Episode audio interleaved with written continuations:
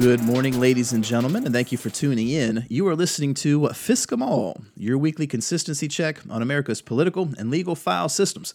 I'm your host, T. Greg Doucette, here in studio with Mike the Sound Guy, and we are broadcasting to you from the heart of downtown Durham, North Carolina. Y'all, this is a there's a lot going on in this podcast. I feel like there are, you know, there are weeks where not a whole lot of news happens and I'm like, "Oh, this is great. We'll be under an hour." And then there are weeks where it's just a week but we have so many stories. I'm doing the outline. I'm like, Jesus Christ, why are there still more stories as I'm doing this? And in addition to all of the stories, I promised you we'd bring a Law 140 back, and I was going to give you a bonus. We have an interview with somebody. Uh, so this is going to be a very long episode. I'm going to go through it quickly. Just know it's probably going to take you more than a day to listen to it because that's how long it is. So, what we're going to do later on, we have an interview with Karan Myers with the nonprofit Faith in Public Life. Karan's a friend of mine, but wanted to uh, bring her on and get her thoughts about some of the political stories for the week. And then in our Law 140 segment, we will talk about attorney client privilege. I'm going to give you a high level overview of attorney client privilege and how it works, and in particular, how it applies to uh, the son of Papaya POTUS, Donald Trump Jr., and his testimony before Congress. Before we get into all of that, though, I want to give you a couple podcast notes. So, next Monday, is Christmas. We will not have a regular episode because I'm planning to hopefully go visit my family in Virginia Beach as opposed to recording stuff the weekend prior like we typically do. So, what we're going to do is we're going to make Christmas Day our next episode of WT Fisk. What the Fisk? So send me your questions. I will pick a handful of them. We will get them answered this week and queue up the episode so that it is ready to go on Monday. I've already got, I think, one or two. But if you have questions that you've wanted to have answered about pretty much any topic you can think of, uh, shoot us a tweet with the hashtag FSCK. Uh, in addition, wanted to thank everybody for their participation in the fundraisers the past two Fridays.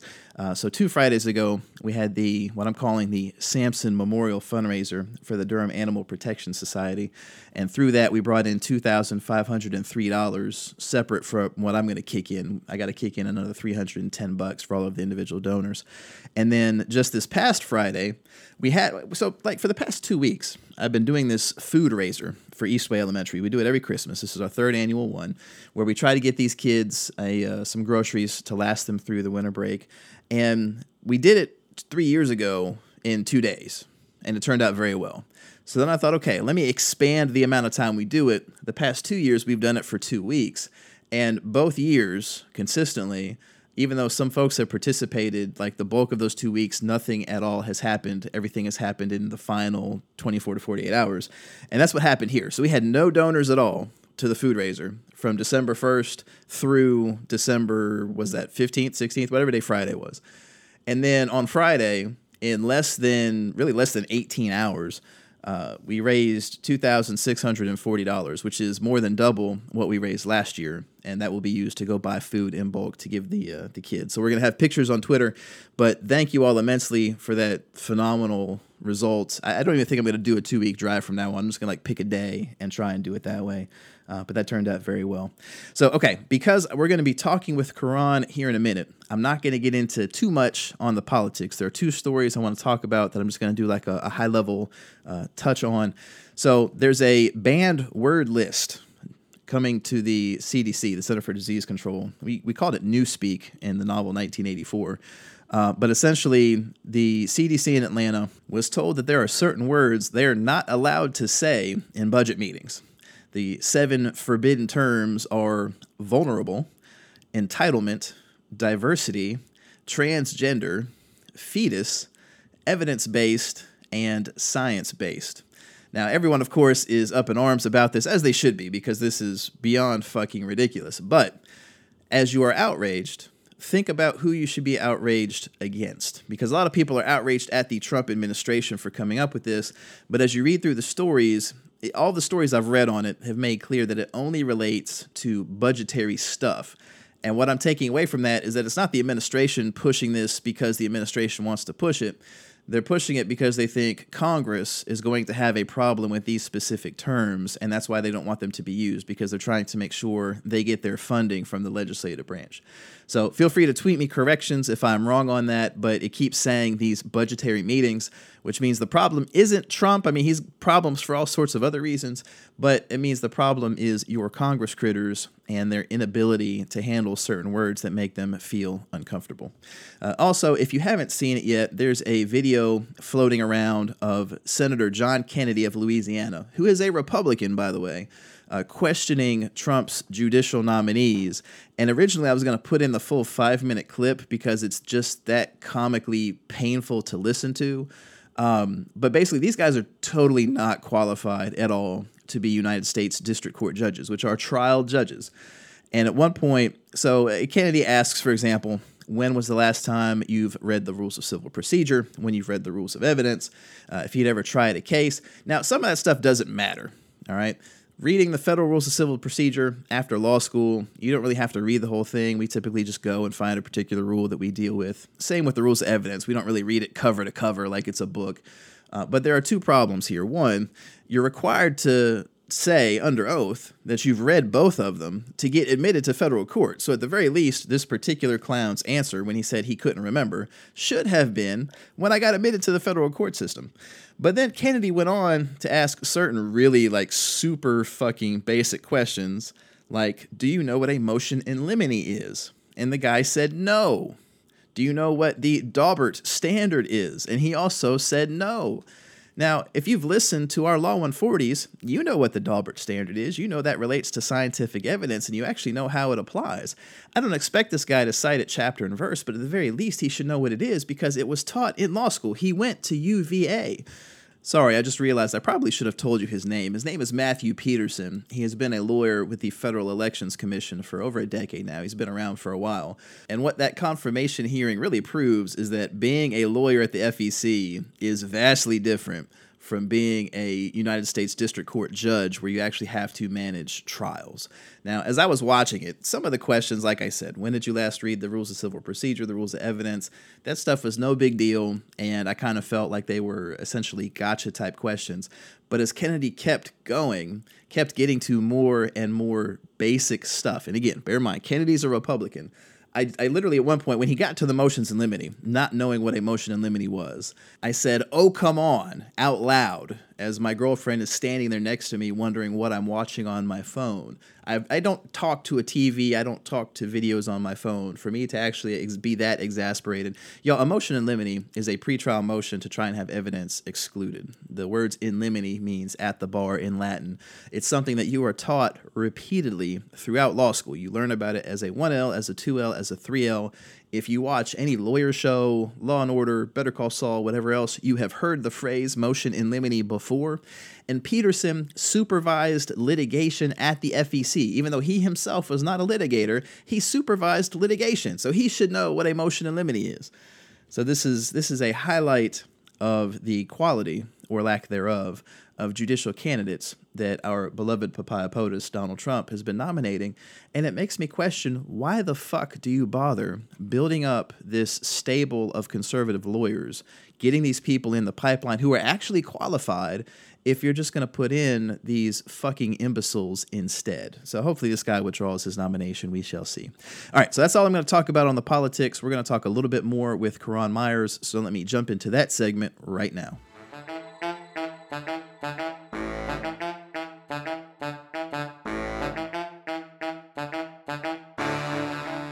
Right, ladies and gentlemen, thank you for sticking with us through the break. I am here with our special guest for this episode, Miss Karon Myers. Karon, how are you? I'm doing well. Thanks for having me. I heard a cool rumor that I'm the first lady that you've had on. Well, you are, but you spoiled that. I was going to say that later. Always got to jump the gun, right? Right, right. Now, before we get started, I do have to uh, disclose to folks that we have worked together for the better part of two years now. You basically mm-hmm. ran the uh, the western end of the law firm before starting your job that you're doing now with Faith in Public Life. So we're gonna get into all the FPL stuff later. Just wanted to make sure that folks knew that I know who you are.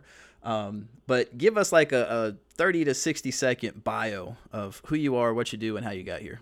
So my name's Karon Myers. I am an attorney by trade, um, and just recently transitioned into nonprofit work. I went to law school because I majored in political science and quickly realized that you can't do shit with it. so I worked campaigns and quickly became disillusioned um, after college. I guess I sort of had that 18 year old 18 year old naivete that people are good and you know politics killed that. So my so my first job school was with you. I guess I sort of talked my way into that position.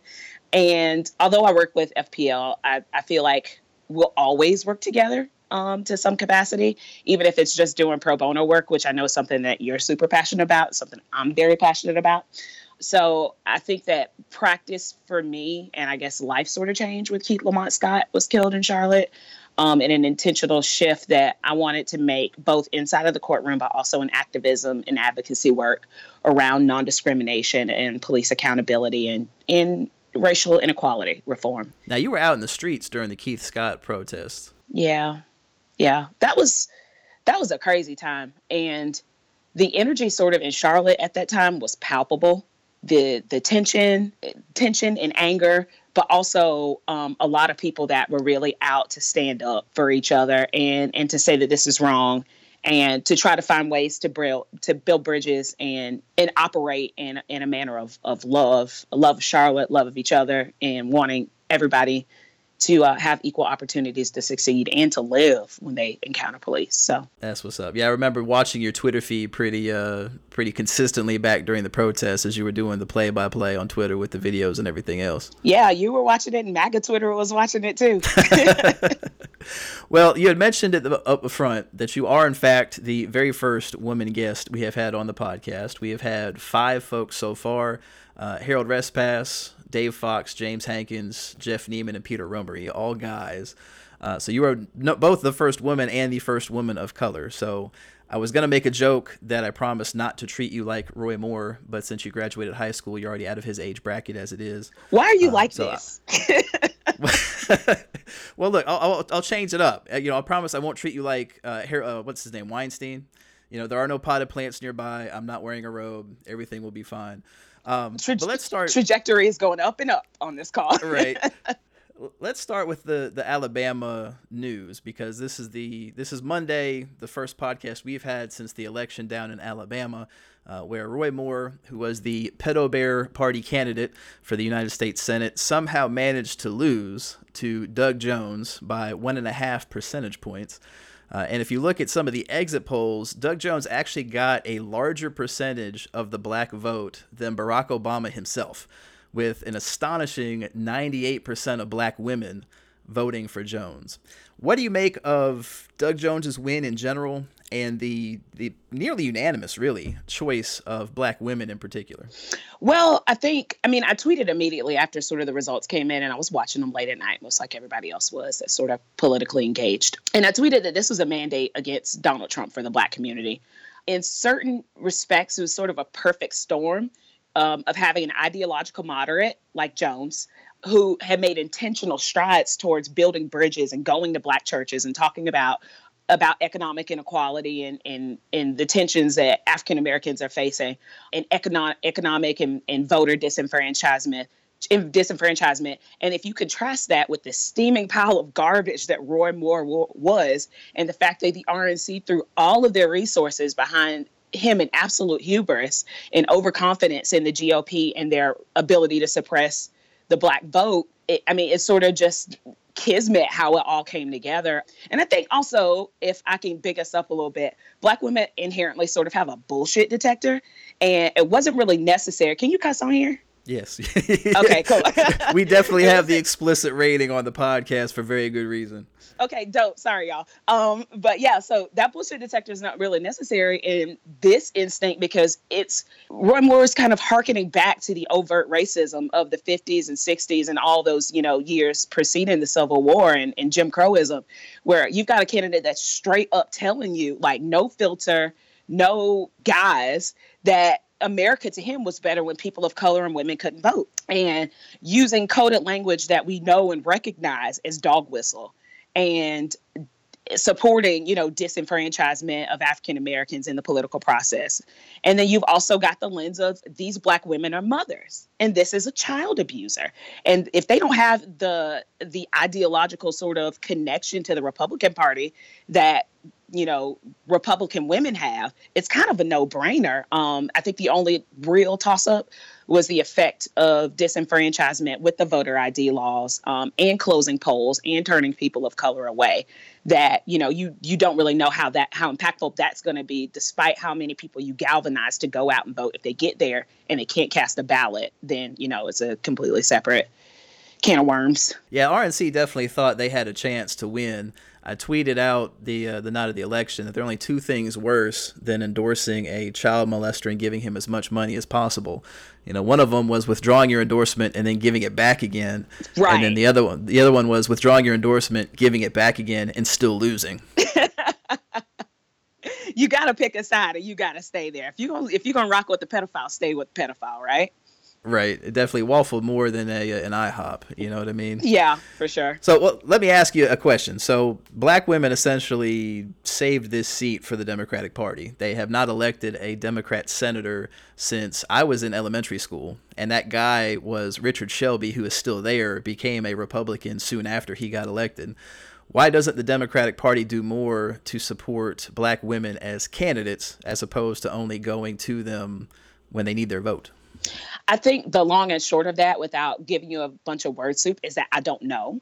I'll tell you things that I do know. I do know that the Democrat Party has to recognize the power of the black vote and the power of women of color. Historically, black folks have propped up the Democratic Party with little acknowledgement and even less appreciation. Millennials at this point especially, I mean, you're looking at coming off the heels of an election where uh, black people weren't crazy about Hillary Clinton. They just recognized the inherent, inherent threat of Donald Trump. So coming off of this election, where you've got young black millennial millennials whose party loyalty is waning with the Dems, and the only reason I think that they still sort of have a lock on that support is that Republicans are worse on black issues. So the Democrats have to stand for something again. They cannot be against fighting Trump. They have to address people where they are and talk about real solutions for real problems and not talk about, you know, how bad Donald Trump sucks. Like we know that. Let's move on. let's move on to things that are more concrete and actually solve some problems. Um, but yeah, overall, Democrats have to start supporting female legislators as well as people of color and non-binary people and LGBTQ people. And you've got organizations that have popped up like Run for Something and New Leaders Council that work to help, you know, cultivate people of color and marginalized com- communities and women as candidates. But the party has to do some of the major lifts, and it can't just it can't just be organizations on their own. Um, and and why haven't they done it? If I was to take a stab at it, I would say historical underestimation of women um, and women of color and historical unappreciation. And I think that the tide is turning and the writing is on the wall where they're going to have to really step up and appreciate those communities or they will lose their support. Now, you mentioned the tide turning, and I want to talk a little bit, use that as a segue to the unending sexual harassment stuff happening. You know, it, it's happening in the, the private sector with Weinstein that kind of got the ball rolling. But there's been a lot of Congress critters who have been caught up in it. You have had uh, John Conyers say he's going to resign. Al Franken. Uh, Trent Franks, who's a Republican from Arizona, is going to step down. Blake Farenthold from Texas is going to step down. There's at least two more that I can't think of. Uh, and then there were just this past couple days, there's a female candidate for one of the primaries that is withdrawn from the race because she apparently had a sexual harassment lawsuit settled where she had harassed somebody. Why is it you think Congress people in particular and, and people aspiring to Congress like Roy Moore, why is it they keep engaging in this type of conduct when they know, they have to know that they're under constant scrutiny from the media and at the very least from the opposition party. Why is this still a thing and why is it so pervasive?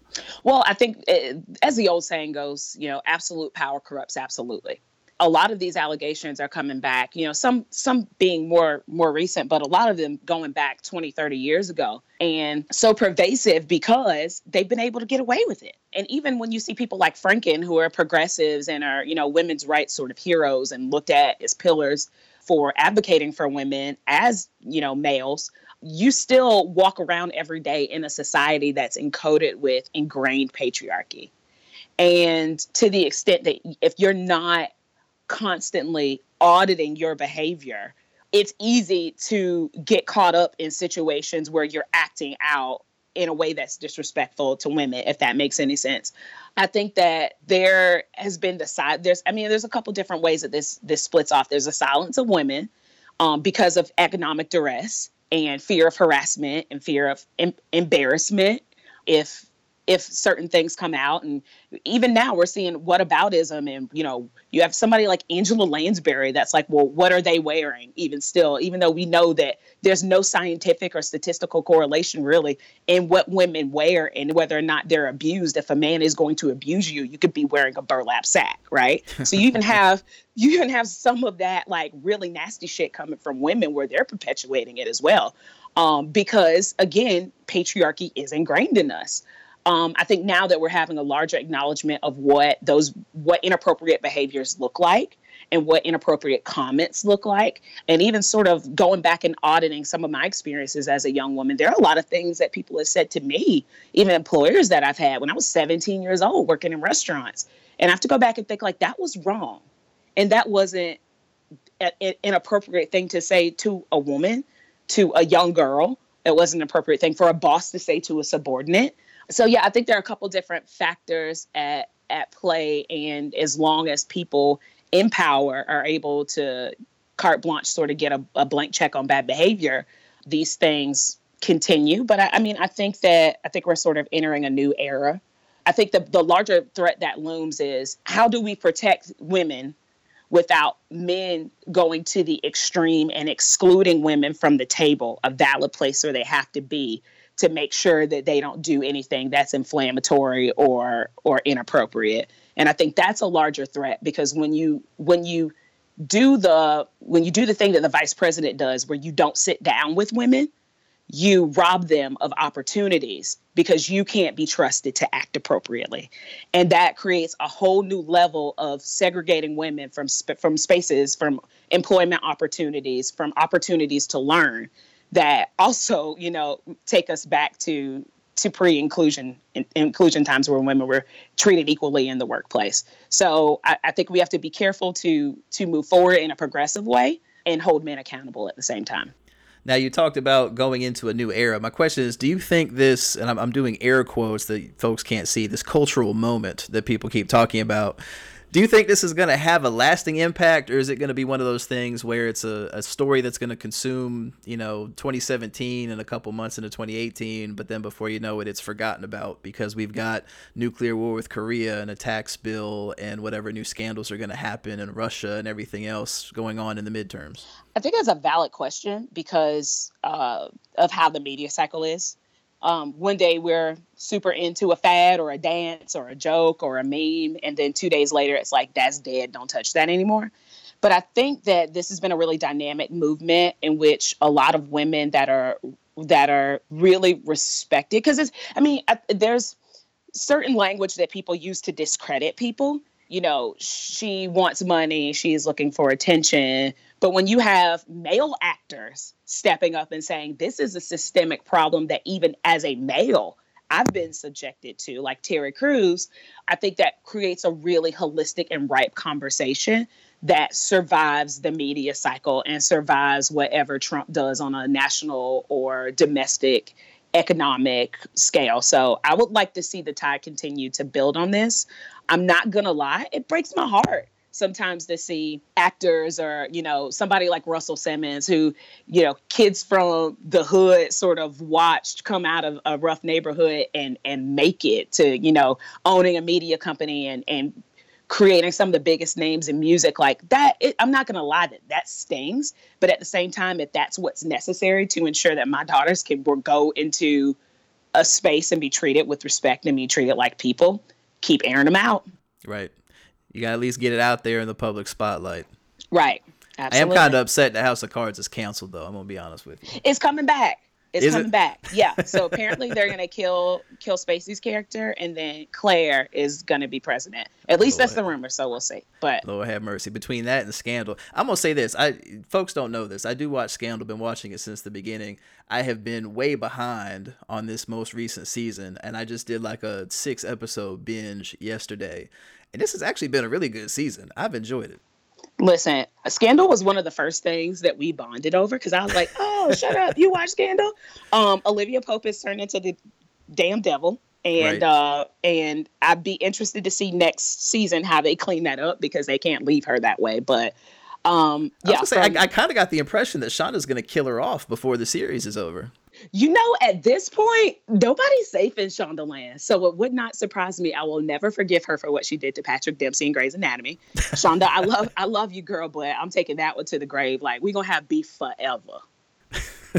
As Cardi B would say.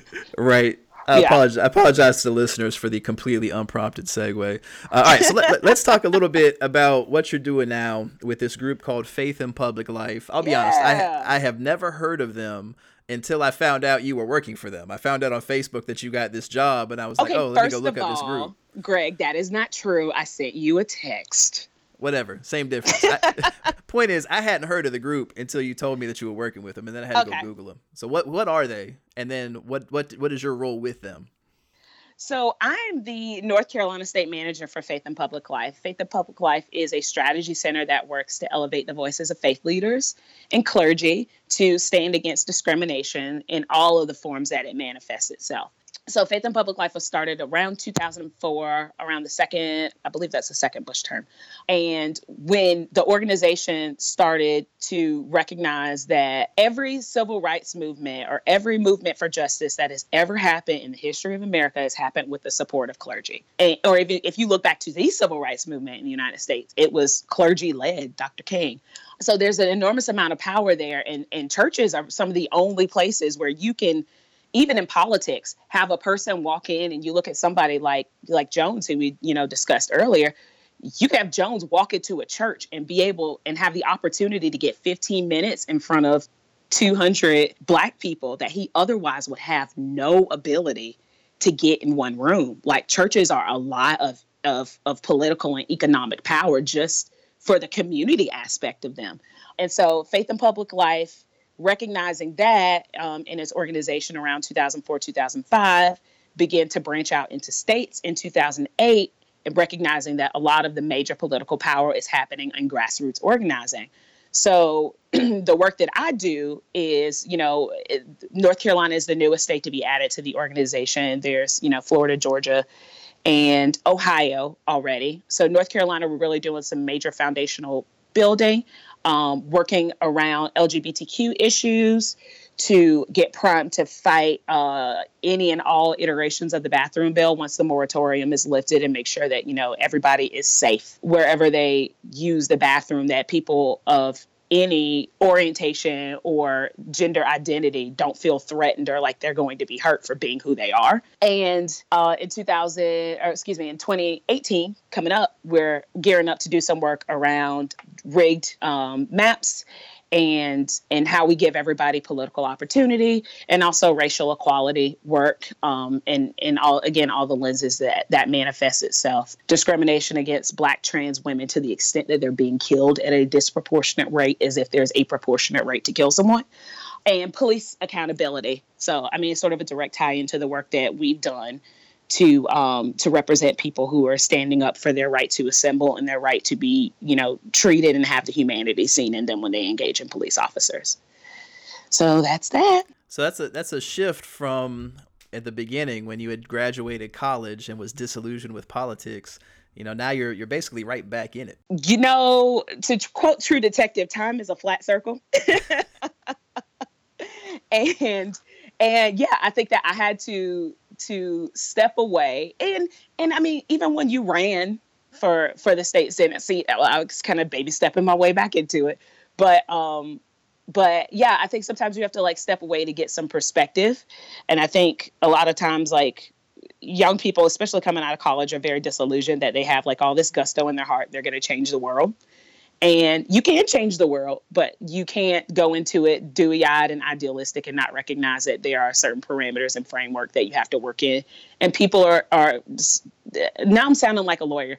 I don't think that people people are inherently self-interested. Um, and until you can recognize that in politics, you're gonna have your feelings hurt. So I think I've I've lived a little bit more and, and have a bit more perspective on how to approach things. And I won't say I'm not still trying to save the world, but I, I have a, a more tangible understanding of the fact that I'm one person with limitations. And and if I make one life better, you know, then then we've done good work here. You made an accomplishment. I got you. All right. So, how can folks connect with you if people want to find you on social media? Where do they need to go? You can find me at Kahran at Law. So that's K A H R A N A T L A W. And that's on twitter.com.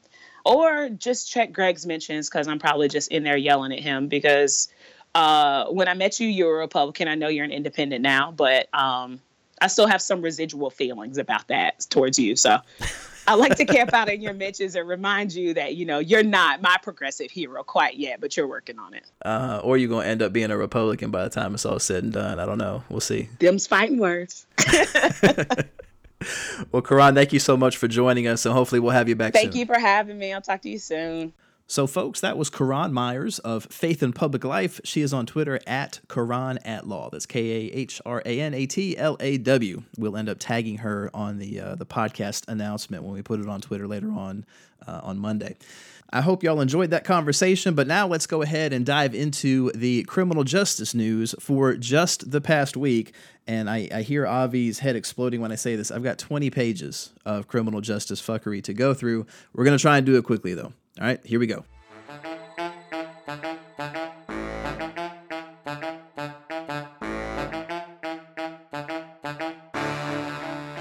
So, we don't have any appellate court news this week, but there are a lot of new studies that have come out. Uh, two of them are from the National Institute on Drug Abuse. So, the first one says that teen weed use has actually gone down since it was legalized in Colorado and Washington. There's been a decline in those particular uh, states. From this story, it says, quote, teen marijuana use has been stable or declining since 2012, when Colorado and Washington became the first states to legalize recreational pot use for adults 21 and older, according to data released Thursday by the National Institute on Drug Abuse. The promising federal data comes after release earlier this week of state-specific 2016 results from another federal drug use survey that showed declining pot use in Colorado and Washington state among 12 and 17 year olds. So you've got two separate studies with the same conclusions. Uh, the NSDUH results showed 16.2% of young Coloradans and 13.5% of young Washingtonians uh, used marijuana in the past month in 2015 and 2016, and that is compared to higher rates of 18.35% and 15.6%, respectively, the previous year. Uh, the two states began retail sales in 2014. So, one of the key arguments you hear policymakers make against uh, decriminalization and legalization both of weed is that they're afraid that you know what about the kids well this data tends to show that the kids are smoking less now that it's no longer a big deal it's not taboo there's also a, another study from the National Institute on Drug Abuse and the National Cancer Institute. They did this jointly. And it's interesting. What they show is that cocaine related deaths of non Hispanic blacks are actually occurring at the same rate per 100,000 as heroin and opioid deaths among white people. So, if you think about the public policy response, and we've seen this, we've talked about it, opioid deaths are considered this crisis, this epidemic, this unprecedented thing. Well, you actually have the same quantum of people dying who happen to be black, but we just don't care about that because they're black, essentially. Uh, from the story, it says, quote, cocaine-related overdose deaths among non-Hispanic blacks are on par with overdose deaths caused by heroin and prescription opioids among whites, according to a study published Monday in the medical journal Annals of Internal Medicine. In the most recent year's study, 2012 to 2015, cocaine overdose deaths were almost as common in black men as prescription opioid deaths in white men, and slightly more common in black women than deaths from heroin overdoses in white women. So ponder the racial implications of that when it comes to policymaking. Uh, out of the Washington Post, there's a story from Color of Change, which is a nonprofit that had a study done by Dr. Travis Dixon of the University of Illinois at Urbana Champaign. Uh, basically, they looked at several media outlets and covering thousands of stories over the course of time and looked at how they present images of black and white families. And what the study found, surprise, is that the media basically constantly warps how black families are portrayed relative to everyone else. Uh, from the study's details, uh, says, quote, the study examined representations of families by race in national and local news and opinion media coverage on television, in print, and online. Specifically, it investigated the extent to which national and local news and opinion media outlets present distorted representations of black families and engage in inaccurate and racially biased coverage, both in word and image. Among the results, what they find is, quote, black families represent 59% of the poor who are portrayed in the media, but account for just 27% of Americans in poverty. White families make up 17% of the poor depicted in news media, but make up 66% of the American poor. Black people are also nearly three times more likely than whites to be portrayed as dependent on welfare. Black fathers were shown spending time with their kids only half as often as white fathers. Uh, blacks represent 37% of criminals shown in the news, but constitute just 26% of those arrested on criminal charges. In contrast, news media portray whites as criminals only 28% of the time, when the FBI crime reports show they make up 77% of crime suspects. So when we talk about things like implicit bias, people reflexively go, "Oh, that's bullshit. I'm not biased. I'm not racist." This is the type of stuff that that is. So you don't know what's going on. You're just reading the media and assume that that's reality, and that shades how sorry, pardon the pun. That shades how you look at other people based on what you're getting as your diet of media coverage.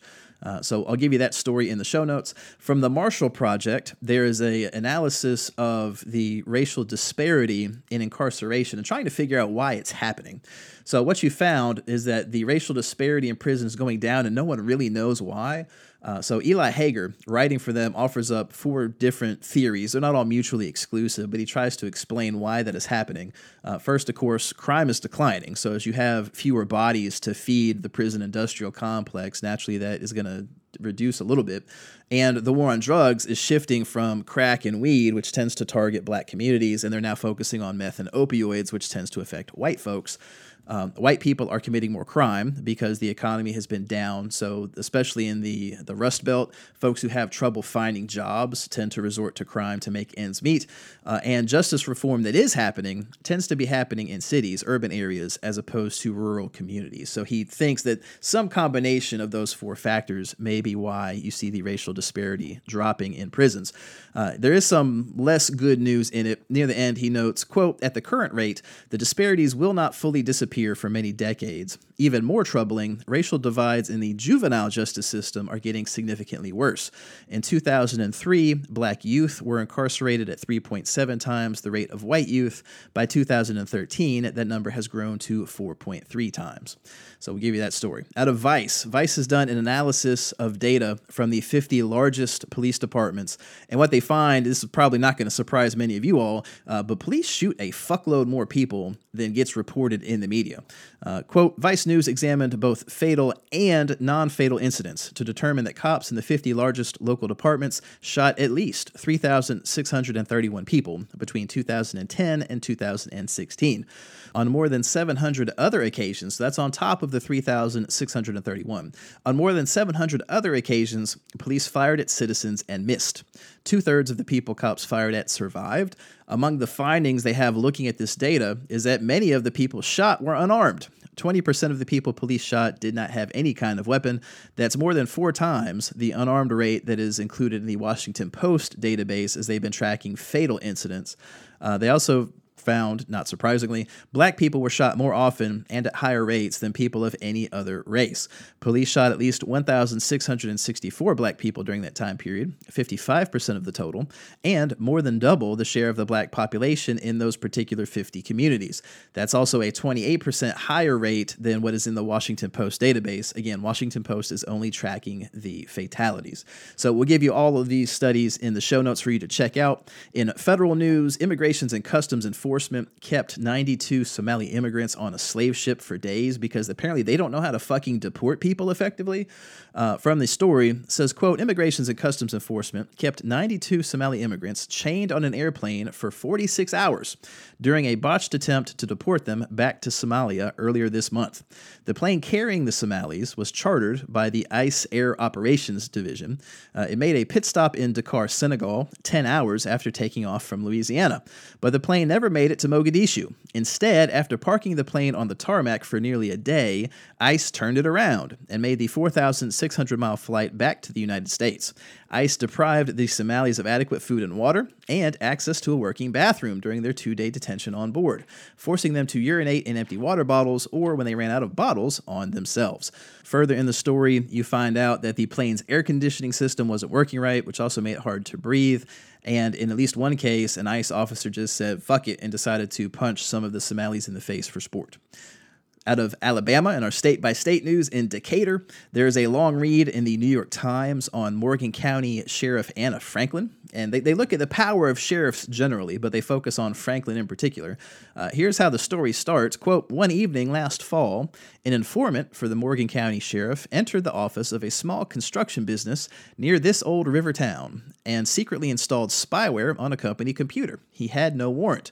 The sheriff, Anna Franklin, wanted to know who was leaking information about her to a blogger known as the Morgan County Whistleblower.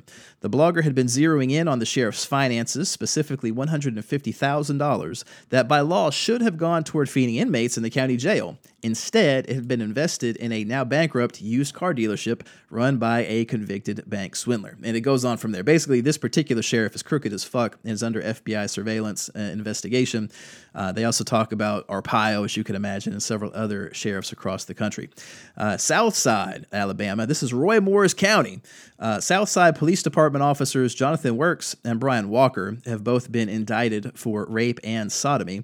Uh, most of the indictment is sealed, redacted, so you can't really see what's going on. Uh, but they were charged for, quote, deviant sexual intercourse with a member of the opposite sex who was incapable of consent by reason of being physically helpless or mentally incapacitated. And spoiler alert, you're going to see that as a common theme throughout several of these criminal justice stories this particular week. Uh, Southside Police Chief Chris Jones said his office obtained information on November 21st regarding the allegations of misconduct. The officers were placed on leave with pay, paid vacation, uh, and later resigned from the police department. Out of Arizona, in Goodyear, killer cop Jermaine Cunningham, who is a 12 year veteran of the Phoenix Police Department, has been indicted for the murder of his seven year old daughter. Uh, back in February, Sanaya Cunningham was rushed to urgent care with trouble breathing and had bruises and scratches all over her body. That prompted a 10 month investigation that led to both Cunningham and his wife being indicted on 10 counts of child abuse and one count of first degree murder. Uh, the police records suggest that this poor girl had actually been abused for a very long time time. She had been zip tied to a large water container in the garage, locked in a laundry room on a regular basis, often left on the patio for hours, had been spotted naked in a pile of trash, uh, and it gets worse from there. I'm going to give you the story. I'm not going to bother reading it, but it's some pretty fucked up shit uh, out of California. We got a lot of stuff out of California this week. In Orange County, uh, there's a long read expose in the OC Weekly about the Orange County Crime Lab and how they basically fabricate evidence and adjust their testimony. And they, they trace one particular person in the department. They gave exactly opposite testimony in two different cases about the exact same set of data. So we'll give you that story. Uh, in Pasadena, body cam footage has been released in the gas station beating of Christopher Baloo or Balu. Uh, basically, they stopped him for what they claim is, quote, multiple traffic violations. What it actually was is apparently he was missing a front license plate, which isn't even required in states like California. Uh, so what you see is they, they bystander let me back up first rule of fisk police continue to do dumb shit even when they're being recorded a bystander caught all of this on video where they basically pull this guy out of the car push him up against the vehicle and he ends up he's trying to figure out what's going on because again he's just got a missing license plate. And you see two of separate officers forcing his face into the car. He drops to the ground. They try and force him to stand up and he refuses because they're physically hurting him. So eventually they get him face down on the ground. And what you see in this bystander's video is that they keep punching him and kicking him anyway. Uh, Balu was taken to the hospital. He was arrested on $50000 bail for assault on a peace officer. Well once the video came out the district attorney says oh wait just kidding. We're not not going to prosecute you. Uh, in addition, Balu had a broken leg because you actually see on the video one of the officers taking his nightstick and just wailing on the dude's legs as he's laying face down on the ground with another officer on top of him. Uh, out of Los Angeles, this is a weird story, and there are two separate stories, both relating to North Carolina. Um, but basically, there's a Fayetteville, a quote unquote Fayetteville, North Carolina police cruiser that was spotted in Los Angeles. Someone posted it on Twitter. It looks like a fully marked police car. Uh, it's got the stripes and everything else. It says Fayetteville, North Carolina on the front doors, police on the back doors. Well, it's not a Fayetteville, North Carolina police car. The department actually had not used this particular Crown Vic, had not used this particular uh, graphics setup. So this is basically someone masquerading as a fake police officer in California. And because they only found out about it via Twitter, no one knows who they are or where they went you will find a similar story in Cary, North Carolina, when we get to North Carolina later on. But there, there's basically people masquerading as cops, and it's really fucking disturbing. Uh, out of Sacramento, Zavion Johnson has been released from prison after he served 15 years of a life sentence. Johnson's four month old daughter had died, and what he claimed was that he was giving her a bath. He accidentally dropped her because she was slippery, and she ended up being injured, took her to the hospital. She passed away a few days later. Well, the folks who testified in her case claimed that this was actually indicative of shaken baby syndrome and chronic child abuse. So he was convicted of murder, given a life sentence. Well, it turns out they looked deeper into the medical records 15 years later and found, oh, wait, sorry, we were incorrect. This actually was accidental. So a judge has set aside his conviction and he has been released. Uh, out of San Bernardino, police raided a what they're calling quote a weed fortress uh, where there were roughly 25,000 marijuana plants being grown by a white mother and the key point for this particular story a lot of it's just typical back padding that you see with police departments across the country. But what is ominous about it is that in the story you notice the federal alcohol tobacco and firearms bureau was on hand uh, which basically means the federal government is trying to ramp up these weed prosecutions under Attorney General Beauregard, and that's going to be a little disturbing. It's a waste of money and it's a waste of resources when you have so many crimes, in San Bernardino in particular, that have unsolved murders that aren't being investigated because we're focusing on dealing with weed, that you just heard in the earlier part of this podcast is not this tremendous plague on the community that the federal government tries to pretend it is. So, those are the stories out of California. Uh, in Colorado, Jeffrey Woodfork has now filed a lawsuit against Adams County Deputy Travis Wilson. Uh, Wilson jumped out of an unmarked patrol vehicle back in 2015 as Woodfork and a woman with him were crossing the street. Uh, the woman ran because, you know, it's not unusual to see cops and you fucking flee these days because they're likely to kill you. Uh, well, uh, Wilson, the deputy, asked Woodfork for the woman's name. So he told the officer essentially to fuck off and gave him the middle finger. Well, the deputy said, okay, I'm going to show you, and took the guy's hand, took his middle finger, and kept twisting it until it snapped. Actually, broke this guy's finger. Uh, and over the next eight weeks, he was in jail and uh, kept telling the nurses that, hey, this guy broke my finger. It's not healing right. Well, finally, over two months later, they look at his finger. It's like, oh yeah, your finger's fucked. There's no way this is going to be back to normal. It actually was broken. Uh, so he has sued the officer for excessive force and the jail nurses in the hospital system there for not actually taking a look at it. Out of the District of Columbia, we've mentioned previously the prosecutions of the J20 protesters. Uh, in the earlier podcast, mentioned the prosecution admitted to the jury that they didn't actually have evidence against them, but was prosecuting them anyway. Well, the judge has dismissed the inciting a riot charges against the six of them. They found there's absolutely no evidence at all uh, for that. The remaining charges, which include uh, felony destruction of property, and misdemeanor engaging in a riot as opposed to inciting one, those charges will go to the jury. Uh, out of Florida, Florida has been busy. Uh, in Broward County, several Broward Health commissioners and the board's general counsel uh, were all indicted for violating the state's sunshine laws, which that is super rare. So, sunshine laws essentially are these public acts, open meetings, public records, that sort of thing, that are applied to government agencies to make sure that they're conducting the people's business in the public eye. And what they found in this particular case was that the CEO of Broward Health had been involved in some wrongdoing And as they were trying to talk about how to handle it, what they would do is they would have these secret meetings uh, at a hotel, a restaurant, or by telephone uh, to discuss the allegations and what they're going to do without telling anybody, and then have the official meeting where there's no real discussion and they just have everything get handled. So that's a violation of the law, obviously, but it's super rare to see anyone prosecuted for it. So those indictments are going on down there.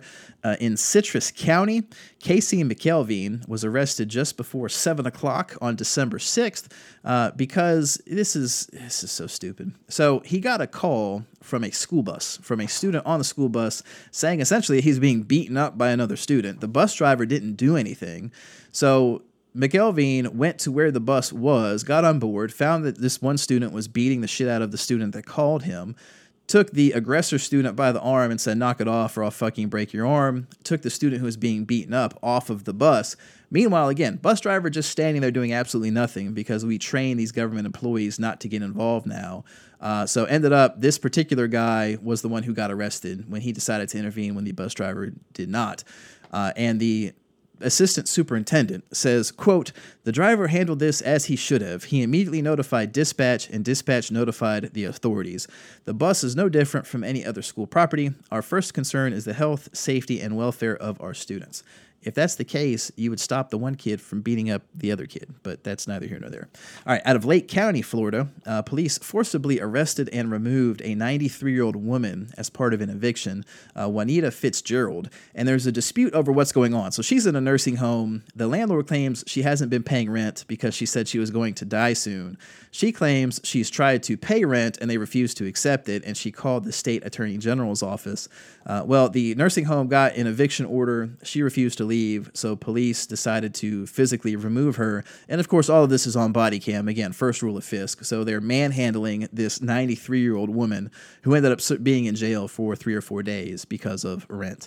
Uh, out of Marion County, Florida, the Marion County Sheriff's Office deputies Dustin Lay and Christopher Shanding have resigned as part of what looks like a deferred prosecution agreement. Uh, essentially, you found out back in May of 2017, Lay had beaten the shit out of a female, is what the story says. It looks like it's someone he was living with. Shanding was there watching and didn't do anything.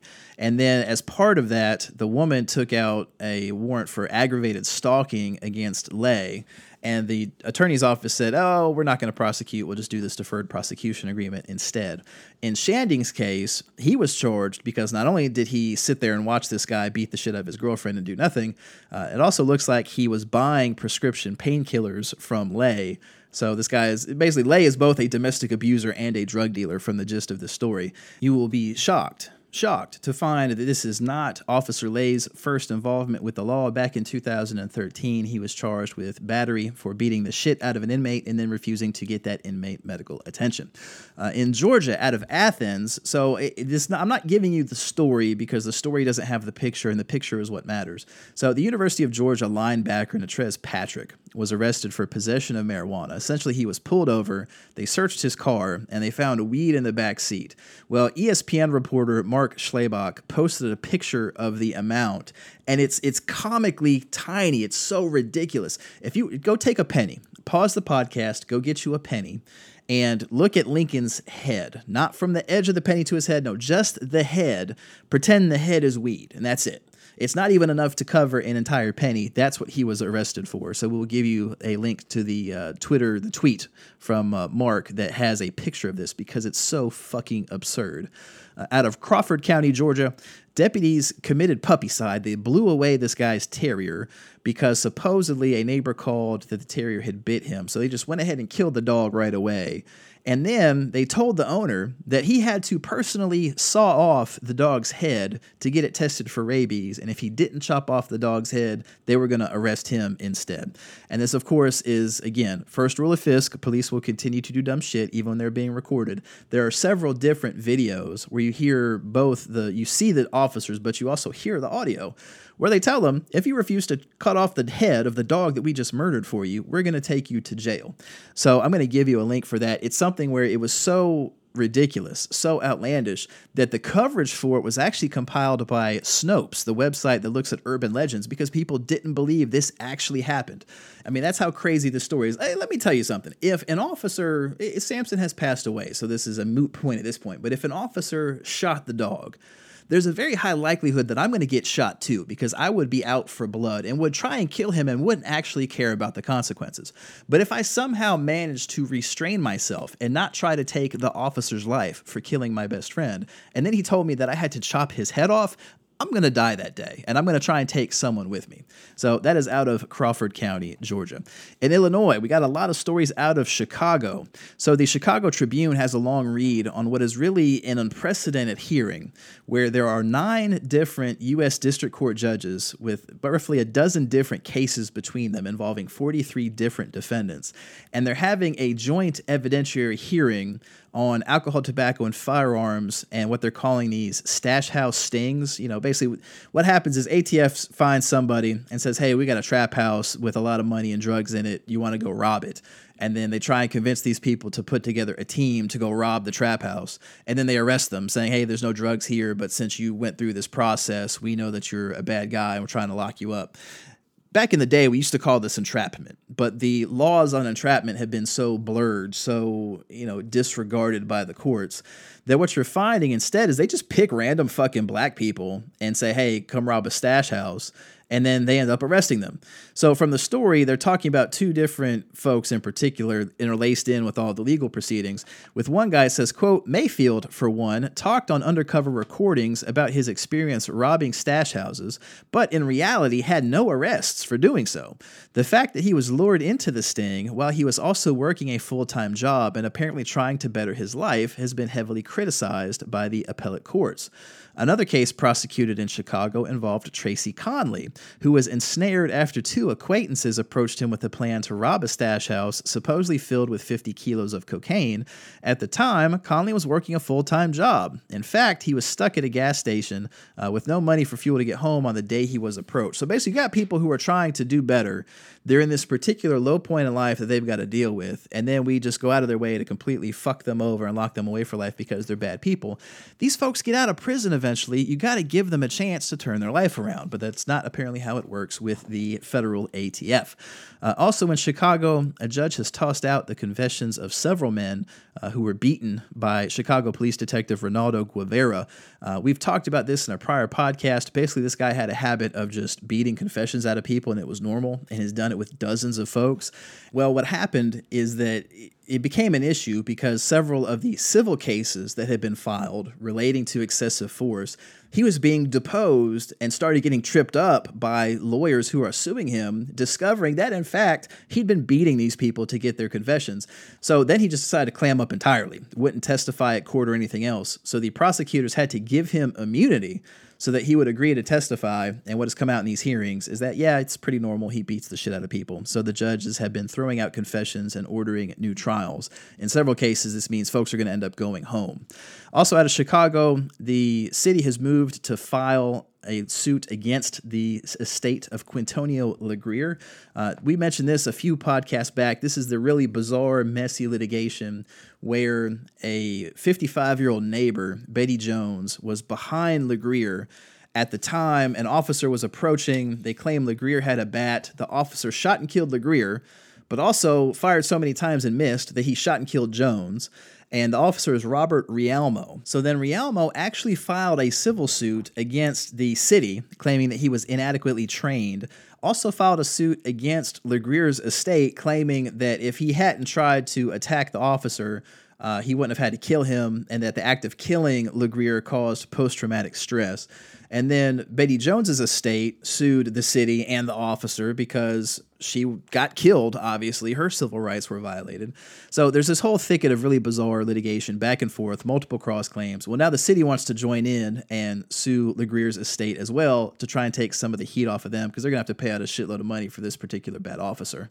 Also, out of Chicago, ProPublica has done a joint study with the Chicago Tribune uh, looking into the appeals process when it comes to Chicago PD officers. So, we had mentioned in a prior podcast that a lot of these folks don't have, the, when they do something wrong and they're disciplined, a lot of times the discipline never actually gets enforced. We talked about that one officer who was disciplined like 10 years ago, never actually served his suspension until the media started asking questions about it.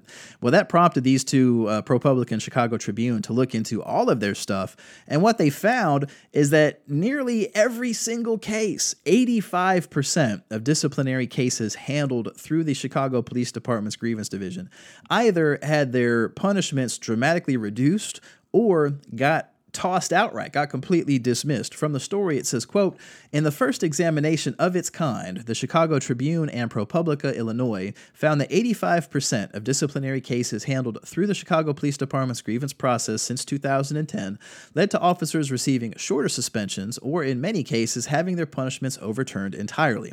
A suspension for punching a handcuffed arrestee, all caught on camera, that's negotiable. Discipline for making racially insensitive comments during a traffic stop, tossed out and expunged from the record. Punishments for making false statements, an offense for which the department says it has zero tolerance, those too were wiped away as if they never happened. So you have officers lying under oath, and they have to testify in court right now. Uh, and they're having the punishments dismissed and expunged. So if they ever happen to leave and go to another force, there's no record that that's ever actually happened. So those are out of Illinois. In Iowa, out of Iowa City, this is a bizarre case where a Supreme Court justice has essentially ordered the Des Moines Register, a newspaper, a very famous newspaper, uh, essentially not to print publicly available court documents. The gist of it is that there's a case involving an attorney. Uh, the attorney is a Jason McCleary who argued in court documents that a uh, several things relating to him and a speech impediment and medical treatment and some other things were part of discovery and accidentally filed by his attorney. They were not supposed to be part of the court record. Uh, the records had been public for months. Well, eventually the newspaper got its hands on it, and then McCleary filed a suit asking the court to enjoin any printing of it. Uh, District Court Judge Eliza Ovrum denied his motion for an injunction, saying that such an order would violate the First Amendment. Spoiler alert, it does. Uh, she also rejected McCleary's request to seal the case from the public. So McCleary then appealed to the Supreme Court, and this particular Supreme Court justice has issued a temporary stay blocking the denial of the injunction order, uh, essentially saying that the paper cannot publish any of the details until the full Supreme Court has a chance to look at it. Guys, I, I need you to brush up on what's called a prior restraint. There's a whole doctrine about it. We'll talk about it in a later Law 140. But the gist of it is the court does not have the power to do this in this particular case. You cannot tell a newspaper that the newspaper is not allowed to print public documents uh, out of Kansas in Garden City. Uh, three Kansas men who are accused of plotting to massacre Somali Muslim immigrants. They were planning essentially to bomb a church. They filed a motion asking a federal judge to make sure that when they have their trial, they need to have Trump voters on the jury. Uh, from the story, it says, quote, a political difference between the two parties also extends to their respective ideologies regarding the appropriate size and power of the federal government and the individual rights of its citizens, the attorneys wrote in their motion. This case is uniquely political because much of the anticipated evidence will center on and was in reaction to the 2016 presidential election. Additionally, the filing read, this case will require the jury to evaluate and weigh evidence regarding whether the alleged conduct constitutes the crimes charged or whether it was constitutionally protected speech, assembly and petition, and slash or the right to bear arms. You don't have a right to bomb a church. You don't have a right to kill people unless it's in self-defense. So this is this is an outlandish filing. I'm assuming it's going to be denied. We'll see, but it's brazen. You got to think of the balls on these particular attorneys that they want to have Trump voters on the jury because they think these Trump voters are so fucking racist that they'll agree to acquit in a case involving attempted murder. Uh, out of Maryland. A, Fourth Rule of Fisk, The Wire was a documentary. Uh, we've talked before about Officer Sean Suiter. So, this was a guy uh, who has been in several stories over the past few weeks. He was set up by a crooked detective to find drugs that were planted on someone else. This particular detective was involved in the gun trace task force that is currently under federal indictment, lots of investigation because they've been beating people, stealing money, and everything else. Then Suiter was scheduled to testify in federal court against these other officers. He was killed the day before he was scheduled to testify. The as he was being transferred to the hospital because of the shooting, uh, the car transporting him crashed. So let me just I'm going to read you the story because this is it sums it up very well. Um, quote Suiter wasn't with his regular partner that day. That partner called 911 instead of using his police radio. The police car that took him to shock trauma, the hospital, crashed. Suiter was shot with his own gun. He was connected with federally indicted members of the Gun Trace Task Force and was supposed to testify against them the next day.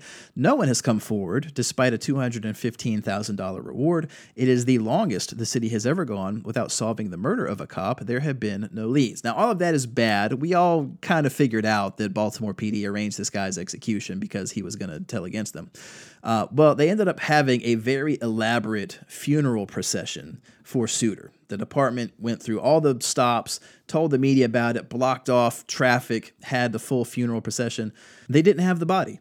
They never buried him. His body was actually taken by the family to go be cremated. That's where the body was at the time, but they had this whole dog and pony show anyway to, quote, gain sympathy for the department. So I'll give you that story. If you live in Baltimore, God help you. Uh, in Michigan, out of Coldwater, security camera footage has been released in a very gruesome beating of Tiffany McNeil. So McNeil had been arrested and was in the kind of the lobby area, the secured entrance area of the Branch County Jail. And you see the officer holding her in handcuffs with her face pressed against the wall. Apparently, she's running her mouth. She appears to be drunk. Well, the officer then takes her, puts her on the ground, slams her face first into the concrete floor with five other officers just kind of standing by, not doing anything. And then she's knocked out. She's completely fucking unconscious. The officer rolls her over, and you see this massive pool of blood under her head that's now visible on video. Uh, ended up, she had needed 17 stitches to her eye and also got a concussion. Uh, the officer and two others then lied about what happened in their police reports. I know that's a shocker. They claimed that McNeil was, quote, actively resisting and then accidentally fell to the ground, even though the security camera footage completely disproves that. Again, first rule of Fisk police will continue to do dumb shit even when they are being recorded. Uh, speaking of, that applies to the next story out of Grand Rapids, Michigan. Body cam footage has been released of police pointing a gun at and handcuffing an 11 year old black girl. From the story, it says, quote, officers were searching for a woman named Carrie Manning who was suspected of stabbing her younger sister.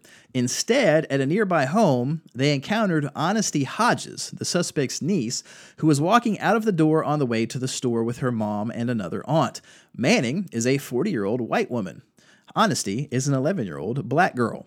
The video released by police picks up as Honesty approaches a pair of officers with her arms raised over her head. One of them points a gun at her and tells her to put her hands on her head, then instructs her to turn around and walk backwards towards him. And basically, this girl is like screaming because she thinks she's going to get shot by the police. Uh, later on, she's interviewed by the local affiliate, and the little girl says, I didn't know what was going on. I didn't do anything wrong. I've never gotten in trouble by the Grand Rapids police. I used to want to be a Grand Rapids police officer, but ever since that happened, I want nothing to do with them. So you should go watch the video. Luckily, no one dies, but it's a highlight of how thoroughly fucked policing is in this particular community. Uh, out of the capital, Lansing, we've got two different stories. We mentioned in a prior podcast this concept of driver responsibility fees, which is basically basically an added tax that drivers had to pay in addition to court costs whenever they got a traffic ticket. It led to a lot of people losing their licenses and just accrued this massive amount of debt that they could never hope of repaying. Well, both the state house and the state senate abolished those particular fees. They passed legislation on it. And then there was a dispute of forgiving the back debt that was owed and how much of that was going to be forgiven. If I remember correctly, I think the Senate wanted to forgive everything, the House wanted to forgive a little bit of it. Well, the bill had to go into reconciliation to figure out how much they were going to forgive. And the politicians in Michigan said, haha, joke's on you. We're not going to ever forgive anything. All of it's still due uh, because supposedly it was going to affect the budget. Meanwhile, they gave a massive multi million dollar tax break and other subsidies to a particular real estate developer building a new office complex in downtown Detroit. So we give you that story. Uh, also, the governor has signed legislation that officially bans police from having sex with prostitutes. It is now no longer to sleep with a prostitute if you are a cop. Uh, we talked about this many months ago, where similar legislation was being passed in Alaska that made Michigan the last state uh, where it was still legal to sleep with a prostitute right before you arrest them. Uh, from the story says, quote, Michigan will no longer have the stigma of being the last state in the country that unintentionally exempts police officers who have sex with prostitutes during an investigation from prosecution. This is a quote from one of the politicians. Notice his use of the word unintentionally, when we all know that's deliberate. It was designed that way. Uh, quote, this common sense legislation has received significant bipartisan support because it protects our law enforcement and victims of sex based crimes. Uh, in Minnesota, in Minneapolis, uh, former Minneapolis Police Department officer Christopher Reiter has gotten six months in prison for, or in jail, I guess, because it's less than a year. Uh, six months in jail for crushing a man's nose. From the story says, quote, last May, Minneapolis police received a call from a woman reporting a domestic assault. When officers arrived at her apartment, she named Muhammad Osman as the man who attacked her. Police found Osman sitting in a car outside and ordered him to get out and get on the ground. He obeyed peaceably. But while Osman was down on his hands and knees, Reiter walked up and delivered a kick to his face, crushing his nose. Osman collapsed, bleeding and unconscious. He was eventually diagnosed with a traumatic brain injury. So this guy is following the law, and they beat the shit out of him because they can. So this particular officer is going to get six months in jail. Uh, out of New Mexico in Santa Fe, uh, State Police Chief Pete Kassetas says he wants the state law enforcement board to make it easier for the public to get access to the agency's investigation records when they look into misconduct by police officers. I imagine that guy's not going to be a chief very long. I wholeheartedly agree. I think it's a great approach, but they don't keep people like that in law enforcement very often. Uh, from the story says, quote, what triggered it was my belief that we have to police our own profession, Kassetas said. I'll terminate an officer, and he or she is able to be hired on in another department almost seamlessly. Such cases have caused embarrassment to a profession that cannot be above the law while at the same time upholding it. Again, he's speaking truth. I agree with him wholeheartedly. I don't know how he became a police chief. Uh, out of New York, in New York City, the NYPD decided to summarily execute without due process 69 year old Mario Sanabria. Again, 69 years old. Uh, police broke through the door without knocking to execute a search warrant because they were supposedly looking for this guy's nephew. Well, what the police claim is that this guy grabbed a machete and went charging at police. What had actually happened was that, that he didn't have anything because the machete was in the room of a 92 year old roommate. Uh, and they ended up just shooting the guy dead for whatever reason. We don't have the body camera footage yet. Uh, but, quote, police were looking for Sanabria's nephew, who supposedly had a gun and narcotics in the apartment. Instead, they found a pocket knife and the stub of a marijuana cigarette. Big win for the war on drugs, fellas. Got you a pocket knife and a little bit of weed, and all you had to do was kill somebody. So that's out of New York City. In Tompkins County, New York, Tompkins County Sheriff Deputy Scott Walters has been indicted on first degree rape and first degree sexual assault charges. Uh, don't have a whole lot of details because the indictment is mostly redacted, but it does say that he took a woman to his particular house and had sex with her along with another guy, even though she was, quote, physically helpless. Uh, out of Utica, I don't know if I'm pronouncing that right, I apologize. Uh, four separate buildings all burned to the ground, and one of the owners was inside the perimeter of the building, you know, kind of like breaking down because he's watching his life's investment, you know, go up in flames, literally and he's being escorted. Let me pause. There's a video of all of this by the media, which is why this is a story. First rule of Fisk again. He's being escorted away from the buildings towards the yellow police tape, and he's talking, but he's not really being combative. And then out of the fucking blue, you see a Utica Police Department officer just come up and bum rush the guy, knock his ass to the ground for absolutely no reason at all. So we'll give you the link to the story with the uh, media footage in that case. Uh, unrelated to police stuff. Well, it's related to police stuff but it's in civil court. So DeRay McKesson has filed suit against Fox News and Jeanine Pirro over how they've portrayed his role in the Black Lives Matter movement, particularly relating to the protests down in Louisiana, where he mentioned in a prior podcast folks were wrongfully arrested and are going to get paid a whole bunch of money. Well, Pirro, during the show after the case had been dismissed by the U.S. District Court judge, uh, Pirro says that he was inciting the violence. She said, quote, in this particular case, DeRay McKesson, the organizer, actually was directing people, was directing the violence. The problem is when you have federal judges who make decisions on politics, activist judges, not on the facts. You've got a police officer who was injured. He was injured at the direction of DeRay McKesson. DeRay McKesson walks away with $100,000 for an organization that is amorphous. We got a problem in this country. So that's the gist of the statement. DeRay's claimed that that's defamation and he's filed suit. Now, here's the thing that case is going to most likely get dismissed. If it doesn't get dismissed, it'll be settled for a small sum of money just to make it go away because those comments from Jeanine Pirro are not defamatory. Go back to some of our earlier Law 140s about defamation and matters of public interest and public figures. And she, he's just not going to be able to meet the standard required to win in that particular case. So even though I like DeRay and his work, you got to know that this case is not going to end up going anywhere. So that's out of New York. In North Carolina, we got a. It's been a busy week in North Carolina. I don't know what the hell is going on. Uh, so out of Durham County, my hometown, WRAL put together a long read about the supposed Klan rally that was supposed to happen back in August. So we had a podcast about the Confederate monument that had been taken down, and I walked through really an hour by hour of my day and how this supposed Klan rally was supposed to happen, and how our sheriff, Mike Andrews, was really pissy about it and gave a statement to the media blaming the lawyers for causing a panic irrationally. And I thought he was kind of a dick because I wasn't really criticizing him for telling folks that there was going to be a potential Klan rally. I just kind of thought they fucked up not being more open to the public about it. Well, Turns out WRAL has gotten text messages, emails, and a bunch of other public record stuff. And what they found is that this guy was telling pretty much every fucking buddy who would listen that the Klan was coming to town. This is all on him. So I'm going to give you the link. The gist of it is the lawyers, myself, Scott Holmes, the other folks who were involved, we really didn't play any role at all in spreading this news. The government was doing it on its own. So I'm going to give you the story. Uh, out of Gaston County, a 15 year police veteran who is currently serving prison time because he raped an underage girl uh, he keeps trying to contact her anyway, even though he's banned by law from doing so.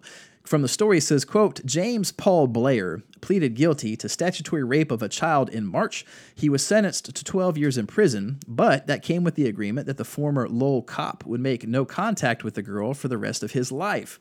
Turns out he actually sent a letter to the girl, sent it to one of his family members, and told the family member to give it to the girl instead. District Attorney Locke Bell said, quote, I was amazed that he was stupid enough to do it. I'm not going to comment on the stupidity of a particular police officer. Out of Guilford County, Greensboro Police Department officers Timothy and Renee Brewer have been charged with misdemeanor child abuse. Someone reported to the Guilford County Sheriff's Office that the little girl had been the victim of an assault, found out that she had red marks and bruises on her thighs and butt so her parents have been arrested. In Mecklenburg County, killer cop Philip Barker of the Charlotte Mecklenburg PD, this is the idiot that was going over 100 miles an hour in a 35 mile an hour zone. A pedestrian was crossing the street in the crosswalk, and this dude was going so damn fast, he literally flattened them. Uh, well, he's now been indicted for involuntary manslaughter, so we'll see how that case turns out.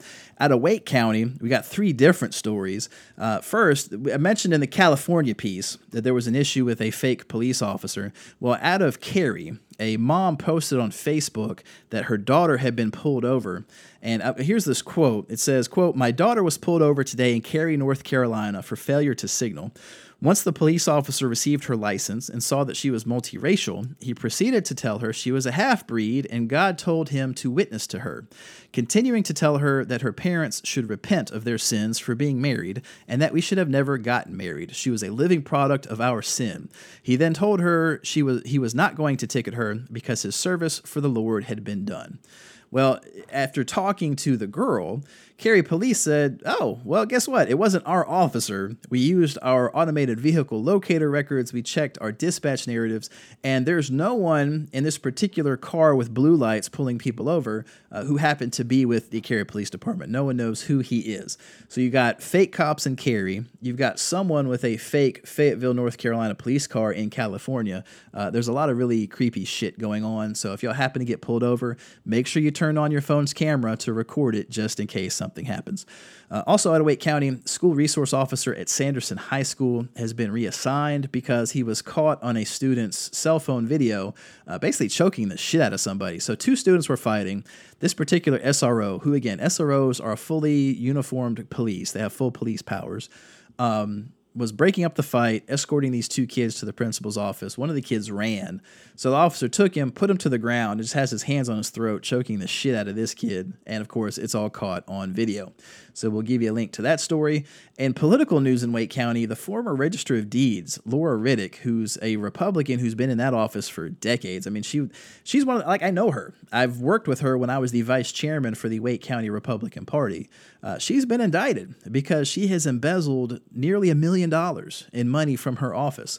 Uh, from the story in the News and Observer says, quote, a Wake County grand jury handed up indictments against Riddick and three former Register of Deeds employees Tuesday in a probe into what happened to $2.3 million over a nine year period. Riddick, Troy Ellis, Veronica Guerin, and Murray Parker are accused of embezzling more than 1.13 million over the past six years. Investigators haven't been able to account for what happened to an additional 1.2 million of the missing money. So the Register of Deeds handles uh, marriage licenses, recording, land deeds, a bunch of other stuff.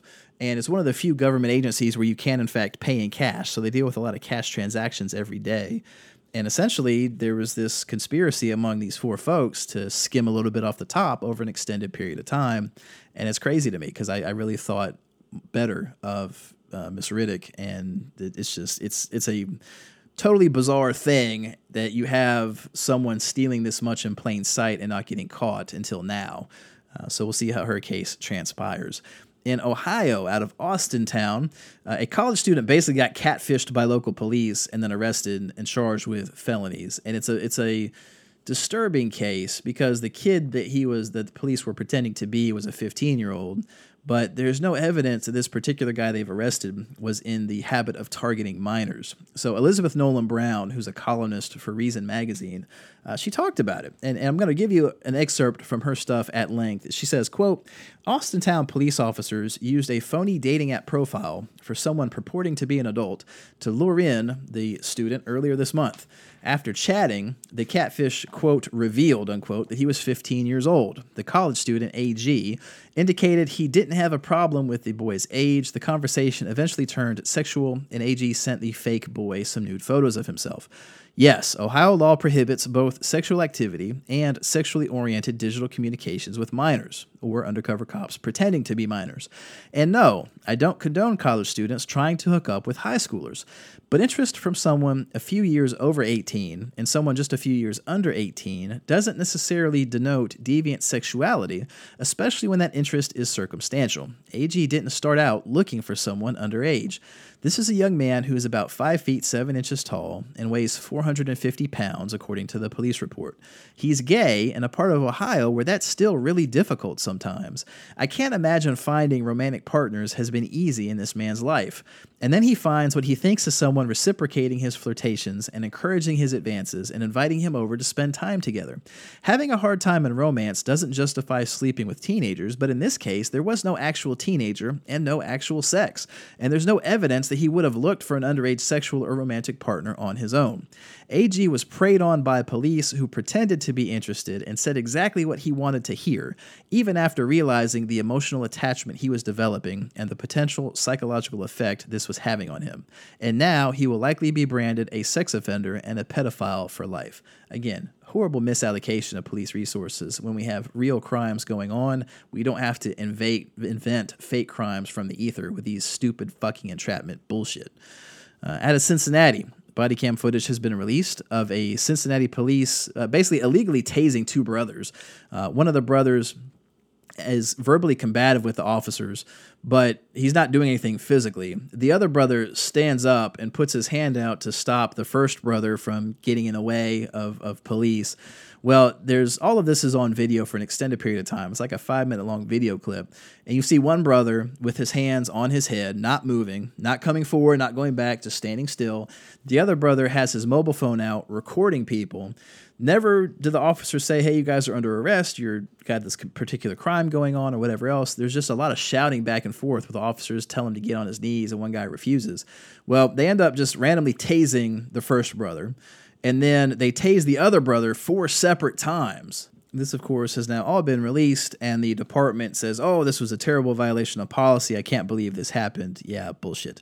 Uh, turns out the one brother they tased four times was then had three officers on top of him because they thought because he was tased four times, I guess they thought he was on meth or something.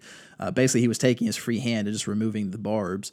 Uh, so he ended up, they collapsed his lung. They forced him on the ground and ended up compressing his lung to the point that it collapsed. And on top of that, he was recovering from back surgery, so his back is thoroughly fucked up as well. Uh, so again, remember, never advised they were under arrest. Never advised they were doing anything wrong. It's just Cincinnati Cincinnati police doing what police do. Out of Columbus, the conservative Buckeye Institute has come out in favor of bail reform. From the story, it says, quote, The Buckeye Institute, a conservative think tank based in Columbus, has added its name to a growing list of organizations calling for bail reform in Ohio. The Institute released a report Monday that contends the practice of requiring defendants to post money in order to secure their release from jail is an inefficient, expensive, unfair means of protecting communities that has proven no guarantee to stopping repeat offenders. The report, Money Bail Making Ohio a More Dangerous Place to Live, is author- authored by Daniel J. Dew, a legal fellow at the Buckeye Institute's Legal Center. Quote, many criminal justice systems throughout the country foster an outmoded practice of pretrial release that allows accused murderers, child rapists, armed robbers, and dangerous gang members to be arrested and released into our communities to await trial. Meanwhile, many jurisdictions allow otherwise law abiding, harmless citizens to sit in jail for days, weeks, or even months before trial for jaywalking, violating dress codes, or failing to pay traffic tickets. Good news there. Out of Oregon, in Portland, uh, there's a story about a Portland police officer who essentially threatens activists with arrest when they are recording them illegally uh, saying that if you don't stop recording, quote, you could be arrested. Now, first, that's false. They can't be arrested uh, because that would be against the law. But because they couched it as that hypothetical, you could be arrested, the police leadership has said they have done nothing wrong and therefore no discipline will be uh, needed there.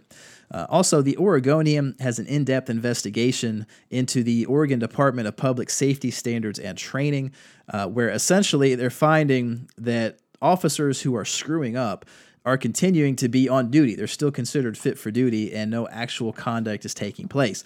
From the story it says, quote, "The Oregon Department of Public Safety Standards and Training wins national praise for holding police officers accountable for bad behavior.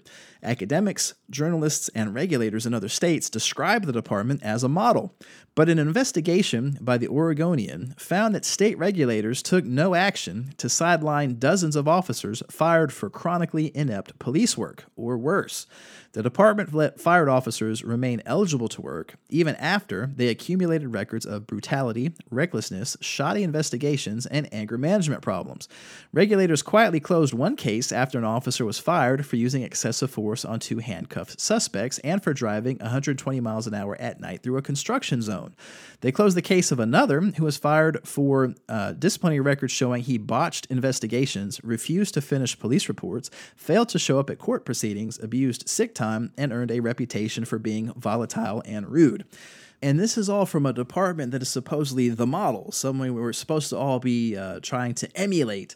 So that is out of Oregon. In Pennsylvania, in Allakeepa, I guess that's how you pronounce it. Don't don't at me if I'm wrong. Well, I guess technically tell me because people laugh about it. Uh, but the entire Allakeepa Police Department, the whole department, has been restricted from accessing a police database because they've been abusing the information that they get. Uh, from the story in, it's called the Beaver Countian, which I think is a very cool name for a newspaper uh, from Beaver County, obviously. Uh, but it says, quote, the Pennsylvania State Police has placed restrictions on the entire Allakeepa Police Department's access to information from the Commonwealth Law Enforcement Assistance Network and has opened a criminal investigation into the unlawful dissemination of sensitive law enforcement records and several related matters. Pennsylvania t- State Police took the extraordinary measure, of placing special restrictions on their access to the network, following an investigative report published by the Beaver Countian last week that first revealed a leak of the sensitive records. Uh, out of Texas in Austin, a viral video has been released of three Austin Police Department officers beating the everlasting shit out of 37 year old Jason Donald for crossing the street illegally. Yes, for jaywalking essentially. Uh, and then once the vi- the video went viral that they're beating this guy for no reason, the department then releases his mugshot to try and make it look like you know he's a problem. So we're going to give you that story as well as the video. Uh, out of Dallas, Dallas Police Department officer Christopher Hankins has been placed on administrative leave, that's paid vacation, uh, after he tried to walk out of a Denton County Walmart pushing a shopping cart full of items that he hadn't paid for. And then, if that wasn't bad enough, while he was being investigated for stealing a bunch of groceries from Walmart, uh, the 30 year old was arrested last Saturday by Aubrey police and charged with third degree felony for family violence because he basically beat the shit out of his girlfriend. Uh, in Washington, out of Port Orchard, Michael Martin has been arrested after he posted comments on the Kitsap County Sheriff's Department Facebook page that was critical of the department. So basically, being arrested for First Amendment protected expression. From the story, it says, quote, former Deputy Matthew Hill, the subject of a story posted December 7th on the Kitsap Sun's Facebook page, was sued in U.S. District Court for a 2014 incident where he entered a house and subdued the wrong man while pursuing a suspect in a high speed chase. The man Hill subdued, Frank Fuller, sued Hill and the sheriff's office. A jury found on December 1st that Hill had not used excessive force. Hill then left his position in 2016 due to injuries sustained in the line of duty. The Facebook comments attributed to Martin, which were critical of law enforcement's actions in the Fuller matter, said, quote, he's a terrorist and should be executed. Martin also said, quote, his name is Matthew Hill. What is his address? When another commenter questioned why he wanted Hill's address, Martin wrote, quote, so I know where to stay away from, of course, or maybe I can get a shiny badge, break into his house, and get away with assaulting and kidnapping him. This is all protected expression. Go back to our earlier Law 140s on free speech and your right to criticize the government. Uh, this case is going to end up getting dismissed, and frankly, I'm a little astonished that they managed to arrest him anyway because they should know better. So, that is the state by state news for America. Every now and then, we do cover stories in other countries. In the United Kingdom, out of London, there was a rape trial for Liam Allan, who was a college student. It was actually stopped mid trial and the case thrown out as the prosecutor apologized to the defendant uh, because police failed to turn over uh, over 40,000 text messages from the alleged victim showing that the sex between them was consensual. From the story, it says, quote, a judge has called for an inquiry after the trial of a student accused of rape collapsed because police had failed to reveal evidence proving his innocence. The judge demanded a review of disclosure of evidence by the Metropolitan Police, Britain's biggest force, and called for an inquiry at the very highest level of the Crown Prosecution Service. He warned of the risks of serious miscarriages of justice after hearing that, to save costs, material was not always handed to defense lawyers. Sidebar, that happens a lot here in America too. Uh, the discovery was made when a new prosecutor took over the case one day before the trial began and ordered police to hand over records, including a computer disk that contained 40,000 messages. Essentially, what you find out is that police had this disk with all the text messages and they hadn't even bothered to look at it. Uh, so the prosecution apologized to Mr. Allan, and that case has been tossed. So that is the just the past week's worth of criminal justice news. I know it's been a lot, but we're still not done because I promised you we would have a Law 140 this week. So let's dive into that now on attorney-client privilege and how it all works.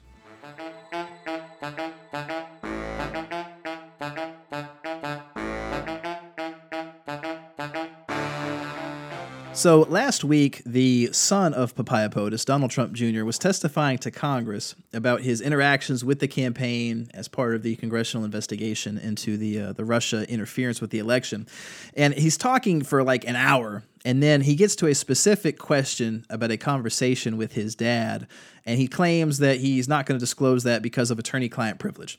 And he says that there was an attorney in the room, and therefore the uh, the conversation was privileged, and that's a wrap. Also, in this past week, it was discovered that uh, Bob Mueller's team had gotten access to a lot of email and other records that had been maintained by the General Services Administration and the Trump campaign is claiming that that stuff is privileged as well. Eh, they're basically trying to set the groundwork to discredit the probe, but in, reality, what it really means is they probably have some super incriminating stuff now in Bob Mueller's hands. But that prompted a lot of questions about what is attorney client privilege? Is that a valid use of the privilege in Donald Trump Jr.'s case? How does it work? And the short answer is it's it's a very old doctrine. It predates the Constitution. It goes back to early in the British days. Now, remember, we inherited our Commonwealth system, our common law, rather, system of government from the United Kingdom. So we all have the same roots America, Canada, South Africa, Australia you know, we all have the same basic stuff in the beginning, and then we all kind of diverged off on our own since then. Well, the attorney client privilege is something that is designed to promote people being honest with their lawyers as they're trying to get help. So you see it in, for example, the federal rules of evidence in a few different spots. Uh, Federal Rules of Evidence 501 says, quote, the common law, as interpreted by United States courts in the light of reason and experience, governs a claim of privilege unless any of the following provides otherwise the United States Constitution, a federal statute, or rules prescribed by the Supreme Court. But in a civil case, state law governs privilege regarding a claim or defense for which state law supplies the rule of decision. Uh, Federal Rules of Evidence 502 also talks about attorney client privilege in particular and when it is waived and the scope of that particular waiver. And then earlier in Federal Rules of Evidence 104, subsection A, it says, quote, the court must decide any preliminary question about whether a witness is qualified, a privilege exists, or evidence is admissible. In so deciding, the court is not bound by evidence rules on things like hearsay and that sort of thing, uh, quote, except those on privilege.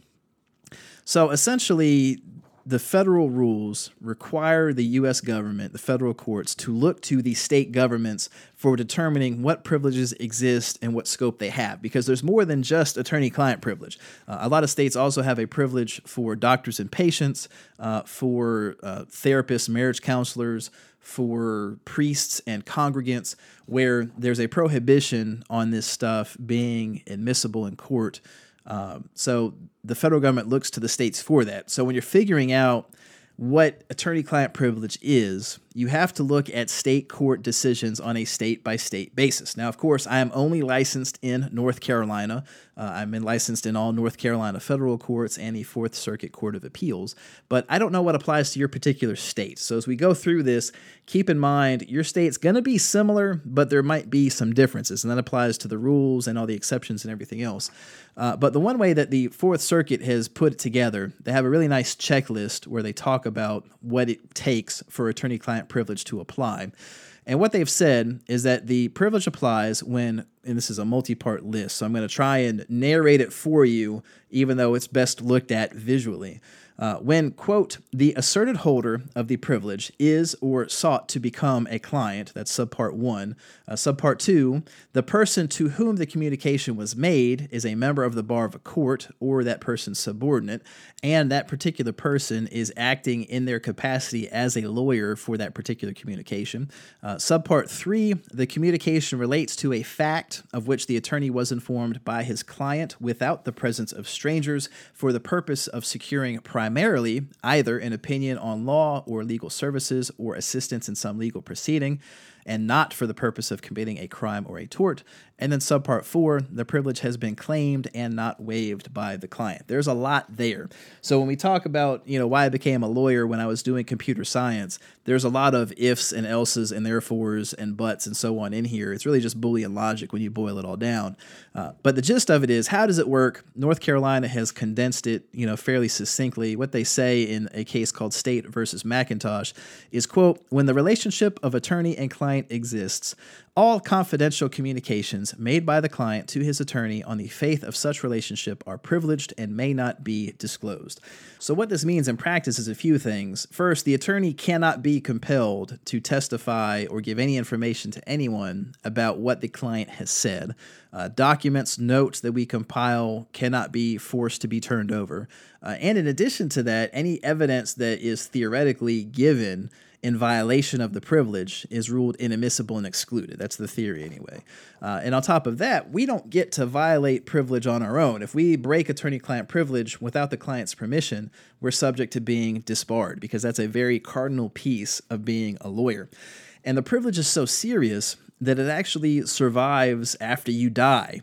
Uh, so there's a United States Supreme Court case. It's Swidler and Berlin versus the United States. So this is about the 1993 case involving the White House Travel Office during the Clinton years. It was called Travelgate back then. Uh, Deputy White House counsel Vince Foster had spoken with an attorney at Swidler and Berlin's law firm trying to get legal advice on whether or not he was potentially going to be in trouble. And then just over a week later, Foster committed suicide. He killed himself. Well, as part of the subsequent investigation by uh, Ken Starr, Starr subpoenaed notes about his meet about the lawyer's meeting with Vince Foster, and the law firm said, "No, you can't do this. Attorney-client privilege applies." And the question was whether or not the privilege survives death. Now, again, bear in mind because this is a state-oriented doctrine It's it boils up from the states as opposed to being from the Supreme Court going down. The Supreme Court's opinion in this case is not binding on the states. The states can choose to do something differently if they want because it's a common law doctrine. Uh, but what the court decided in a six to three decision was that the attorney client privilege survives the death of the client when it comes to all federal cases. What the court said, quote, the attorney client privilege is one of the oldest recognized privileges for confidential communications. The privilege is intended to encourage full and frank communication between attorneys and their clients, and thereby promote broader public interests in the observance of law and the administration of justice. The issue presented here is the scope of that privilege, more particularly, the extent to which the privilege survives the death of the client. Our interpretation of the privilege's scope is guided by the principles of common law as interpreted by the courts in the light of reason and experience. And they go on to say essentially, looking at a lot of state level court decisions, a lot of uh, appellate decisions in state courts, because again, this is a common law doctrine, boils up from the states as opposed to going from the top down. Um, they found that the prevailing sentiment of most states in most cases is that attorney client privilege survives even after you die. That's how serious it is. Now, as I mentioned, this is something where states are free to do differently if they see fit. So in North Carolina, we actually have a separate set of cases that confirms the same basic premise. Uh, in 2003, there was a North Carolina Supreme Court case called In re Miller, which was about a doctoral student who had been killed by arsenic poisoning. The arsenic had been administered by his wife, and the question was whether the uh, privilege survived death in that particular case. And even though this was decided after the case involving Vince Foster, it was a what's called a matter of first impression, something the state court had not considered before. And the state said, yes, we're going to take the same approach as everyone else, that the privilege will continue to survive after you have died. Now, there are a lot of exceptions to attorney-client privilege. So the first, as in that McIntosh case that I mentioned, is if you're not seeking legal advice there is no attorney client protection. So if I'm, you know, at a basketball game with a friend of mine who happens to also be a lawyer and we're talking about how much the president sucks. That's not privilege just because he happens to be a lawyer. I'm not seeking his legal advice, so the privilege doesn't apply. One of the big ones is what's called the crime fraud exception that has been developed in most states and applies in federal cases as well. The Supreme Court case that talks a bit about that is United States versus Zolin from 1989. And this was involving the uh, Church of Scientology, and the Internal Revenue Service was investigating their tax returns they demanded that the lower court turn over audio tapes and other stuff from civil cases where folks had sued the Church of Scientology. There had been depositions and discovery. IRS wanted those records. The Church of Scientology tried to intervene and claim that these were protected by attorney client privilege. And part of the opinion, the Supreme Court says, quote, We have recognized the attorney client privilege under federal law as the oldest of the privileges for confidential communications known to the common law. Although the underlying rationale for the privilege has changed over time, courts have long viewed its central concern as one to encourage full and frank communication between attorneys and their clients, and thereby promote broader public interests in the observance of law and administration of justice. That purpose, of course, requires that clients be free to make full disclosure to their attorneys of past wrongdoings in order that the client may obtain the aid of persons having knowledge of the law and skilled in its practice. The attorney client privilege is not without its costs. Since the privilege has the effect of withholding relevant information from the fact finder, it applies only where necessary to achieve its purpose. The attorney client privilege must necessarily protect the confidences of wrongdoers, but the reason for that protection, the centrality of open client and attorney communication to the proper functioning of our adversary system of justice, ceases to operate at a certain point, namely, where the desired advice refers not to prior wrongdoing, but to future wrongdoing. It is the purpose of the crime fraud exception to the attorney client privilege to assure that the seal of secrecy between lawyer and client does not extend to communications made for the purpose of getting advice for the commission of a fraud or crime. So, crime fraud exception is a big one. Uh, also, some other exceptions to attorney client privilege. When you're claiming ineffective assistance at counsel, you're asking for a case to be thrown out because your lawyer did a poor job. The privilege is waived as to those matters that are relevant to the allegation of ineffective assistance.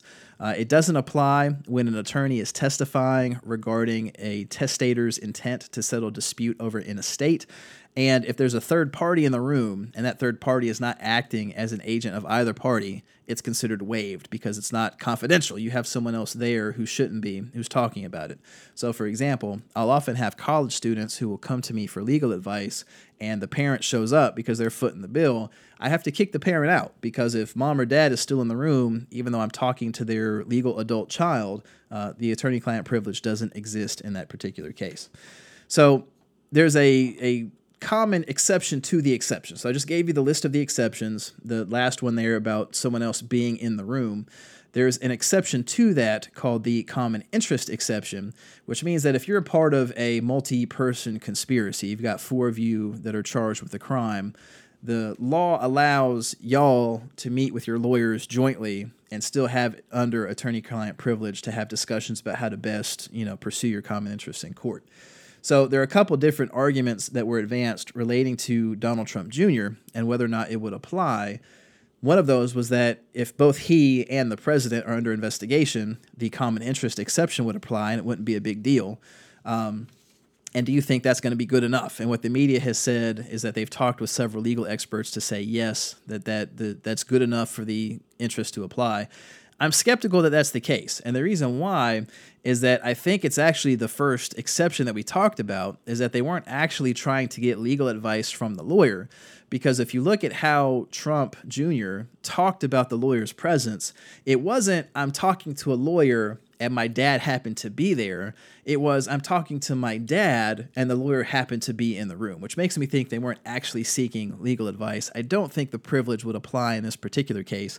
But one thing you have to remember is that Congress, it's up to them to try and push in this particular case because it involved testimony before them, uh, and they're not going to do that. So even though it might not legally apply from a political, practical standpoint, Congress isn't going to push it. So that's kind of a wrap. So, folks, that's going to do it for this Law 140. That is going to do it for this entire podcast. I'm sorry that it's super, super long. Uh, we'll hopefully have a shorter one next week when we do our next version of WT Fisk. Send me your questions with hashtag FSCK. Uh, and until then, on behalf of myself and Mike the Sound Guy and Karan, thank you for joining us. Uh, we hope all of you have a fantastic week ahead, and we will talk to you two Mondays from now. Take care.